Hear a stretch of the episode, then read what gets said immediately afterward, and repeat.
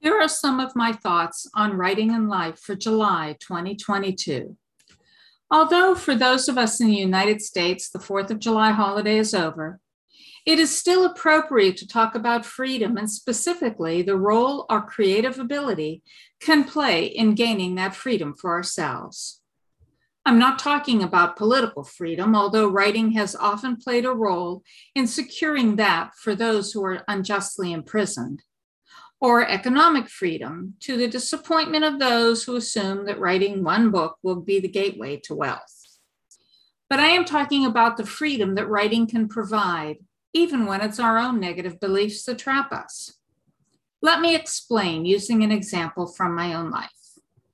There was a time when I believed that no one would care to read what I wrote, so I didn't even consider sharing it with anyone.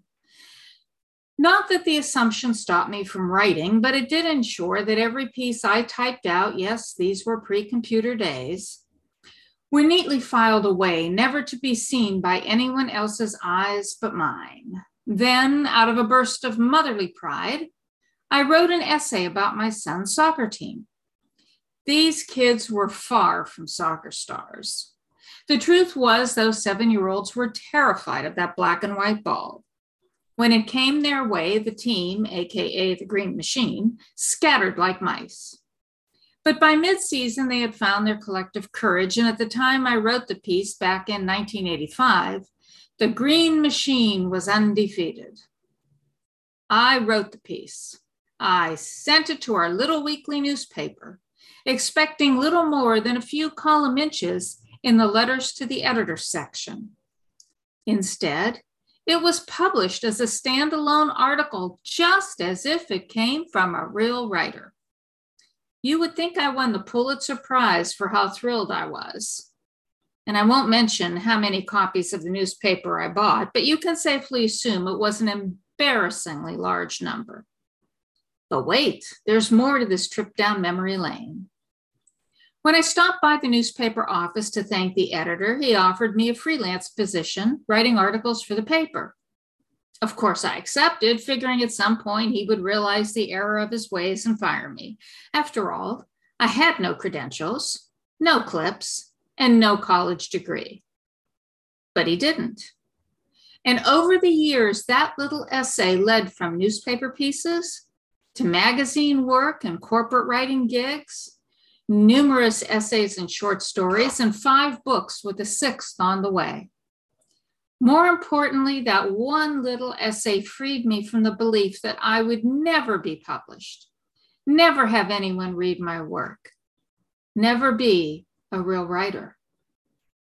Chances are most of you who are reading this have similar stories about how your writing opened a door for your future. Maybe it got you into a creative writing program or gained you a position as a published author, or led to a career that put food on your table and money in your bank account. But I'm sure there are some of you who are thinking, well, good for you, but it won't work for me. I don't have a chance at having any success in this field. So I've resigned myself to being an unknown writer. I get it. I've been there. That's what I believed. But there is one more part to the story that I'm going to share now. All those years when I felt the way you felt, when I believed what you believed, when it never would have occurred to me to submit my work anywhere, I also kept a journal. And in that journal, I wrote about writing, what writing meant to me, how important writing was, how lost I felt when I couldn't write due to circumstances outside my control. Over and over again, I wrote about how I hoped that someday I would write something that resonated with readers. That someday I would be published, that someday I would be a real writer.